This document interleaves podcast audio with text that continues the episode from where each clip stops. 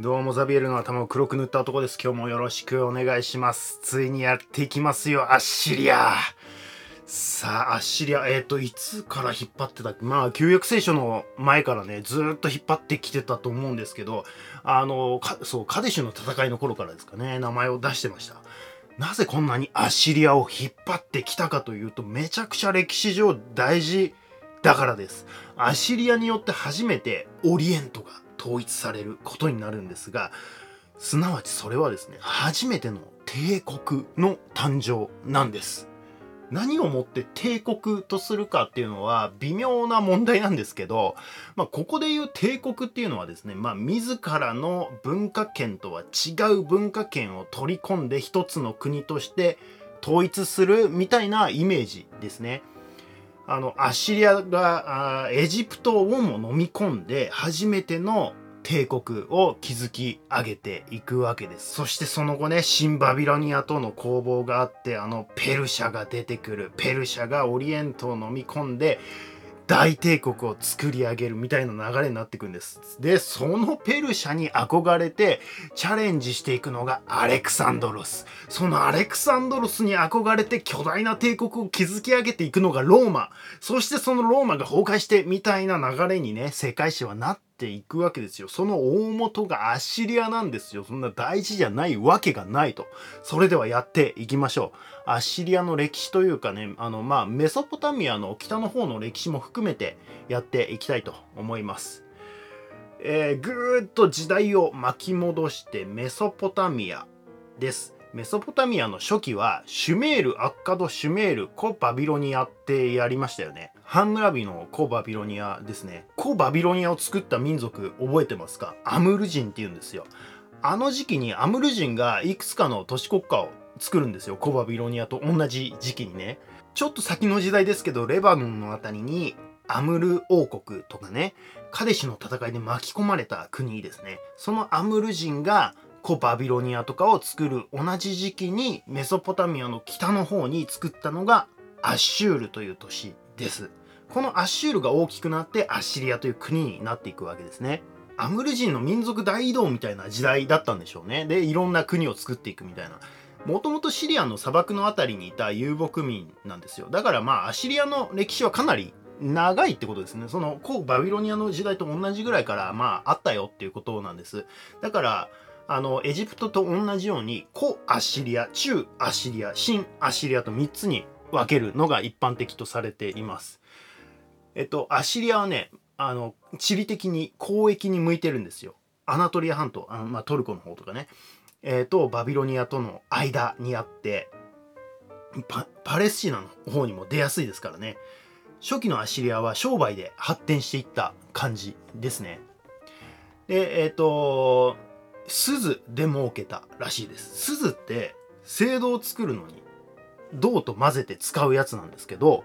これがなんかねアナトリア半島の方アナトリア半島ってこっちのあの北西の方ねえー、の方では当時取れなかったのでアフガニスタンの辺りで取れた鈴をアッシリアが中継貿易して結構儲けてたらしいんですよ。でえっ、ー、とアッシリアの信仰あのまあ宗教とかね、えー、そういった面はね結構面白くてアッシュールという土地そのものが神様みたいな扱いになっていて土地が神格化されたアッシュール神っていうのを拝んでたらしいんですね。その神のアッシリアの王様はアッシュール神とされていて人間の王様はその副官みたいな感じだったらしいんですよ。なのでなけ結構こうバビロニアともエジプトとも若干違うような感じですよね。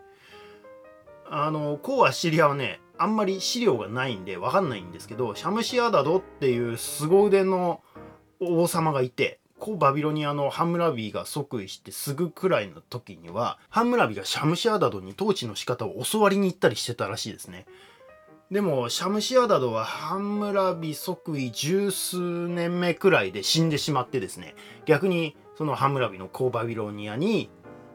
飲み込まれていくというねえー、展開になっていくんです。なんか、あの、ミタンニとヒッタイトの時とかもそうでしたよね。なんかこれもパターンっぽいですよね。技術を教えたら逆にやられるパターンみたいな。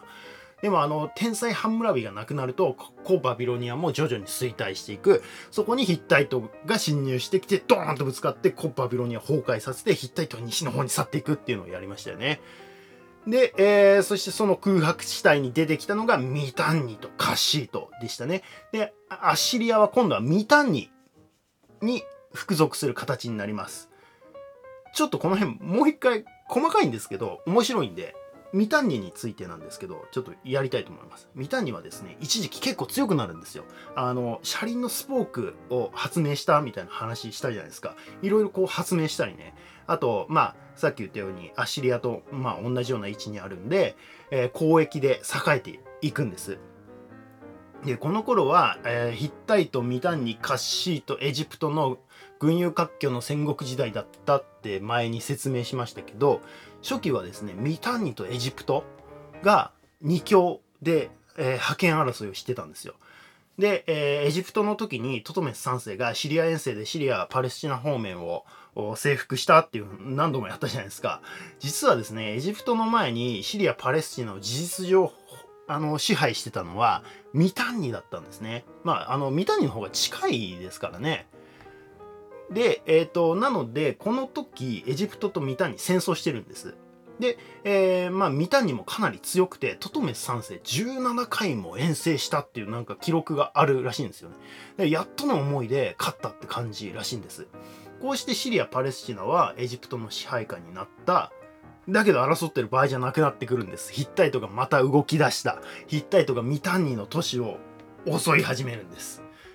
でヒッタイトを警戒するためにエジプトとミタンニが手を結ぶんですね。これも敵の敵は味方パターンですね。カデシの戦いの後のエジプトとヒッタイトも全く同じような挙動してましたよね。アッシリア警戒してね。なのでこの頃までは同盟によってヒッタイトを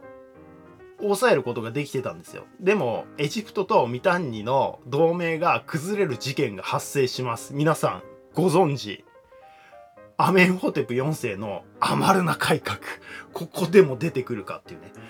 アメンホテプ4世、改めイクナートね、名前をアトン神のにあやかってイクナートに変えます。アトン神信仰のためにですね、宗教改革に忙しかったんで、新刊のクソ坊主どもと戦わなきゃいけなかったわけですよ。なので、シリアとかパレスチナとか構ってらんなかったっていうことですね。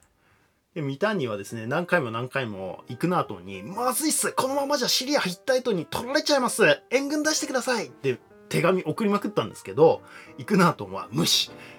ちょ今忙しいんであの坊主も黙らせなきゃいけないんでみたいな そんなもうテンションでですねそうこうしてるうちにヒッタイトが徐々にミタンニを侵略滅亡してしまうとそしてカデシュの戦いに進んでいくわけですねで、えー、まあ、もうここから端折りますけど、ミタンニの後にね、アッシリアが出てくると。こんな風に繋がっていくわけですね。だからまあ、アマルナ改革がなかったら、アッシリアが出てこなかったし、そうすると北イスラエルが滅亡することもなかったし、そうするとユダヤ教出てこなかったし、とか妄想するとなんか、ちょっと楽しくないですか？まあ、個人的にアマルナ改革好きなだけなんですけど。はい。さあ、あミタンニが崩壊した後出てきたアッシリアは、中アッシリア王国と言われます。カシートに攻め込んだりしてね、かなり反映するんですよ。まあ、南の方に攻め込んでいくわけです。えー、逆にね、あの、カシートに攻め込まれることもあったので、まあ、この頃はね、なんか、どこの国も王様の資質によってかなりパワーバランスが変わってた感じですね。まあ、一進一退って感じです。そうこうしているうちに紀元前11世紀頃にメソポタミア全体に大飢饉が発生します。で、えーと、それによってですね、えー、アラム人という民族がメソポタミアに流入してきてですね中アシリア王国もカッシートもですね共に崩壊していくんですよ。これあのまあお決まりのパターンですけど今回はまあ大飢饉っていうのがありますね。えー、まあまあその前にね、えっ、ー、と海の民が侵入してきてるんですよ。海の民が侵入してきてヒッタイトとかエジプト、えー、ヒッタイトとかあまあシリアパレスチナ方面はもうメタメタになってるわけですよ。でエジプトはその海の民を追い払ったと思ったらメソポタミアの辺りで今度100年後ぐらいに大飢饉が起きてその中アッシリアとカッシートが崩壊していくみたいな感じです。ちなみにあのアラム人っていうのが、まあ、その侵入してきたって言ったじゃないですか。アラム人っていうのは、シリアあたりにいて、統一国家を作らずにね、なんか、転々としていた民族で、実は旧約聖書にもね、アラム人出てきてるんですよ。リベカです。あの、イサクのために、拉致ってきた嫁ですね。えー、アラム文字っていうね、アルファベットの元になったようなものを考えた民族でもあるんですね。まあ、そのさらに元はフェニキア文字っていうのがあるんですけど、それの後にアラム文字っていうのが出てきて、それがアルファベットになっていくみたいな感じなんですね。で、えっとね、この頃にね、アラム人がいろんな王国をぶっ壊して、その後も統一国家は作らずにオリエントに点々と住み始めるんで、まあ、あの、オリエント全体にアラム人が、な、こう、ポツポツといる感じなので、アラム語がオリエントの共通語になっていくみたいな感じなんですよ。だからアラム語、アラム文字も普及していったみたいな感じですね。そういうこともね、多分次の時代にオリエント統一に向かっていく地ならしみたいなとこもあったんだと思いますね。さあ、いよいよオリエント統一に動いていきます。新アッシリア帝国が登場します。それはまた次回にしましょう。はい、この番組は世界史の通史を楽しもうという趣旨でやっています。世界史だけじゃなくていろいろ脱線するとは思いますが、面白かったらレビューとかね、いいねとかお願いしたいと思います。Twitter もありますのでフォローお願いします。以上、ザビエルの頭を黒く塗った男でした。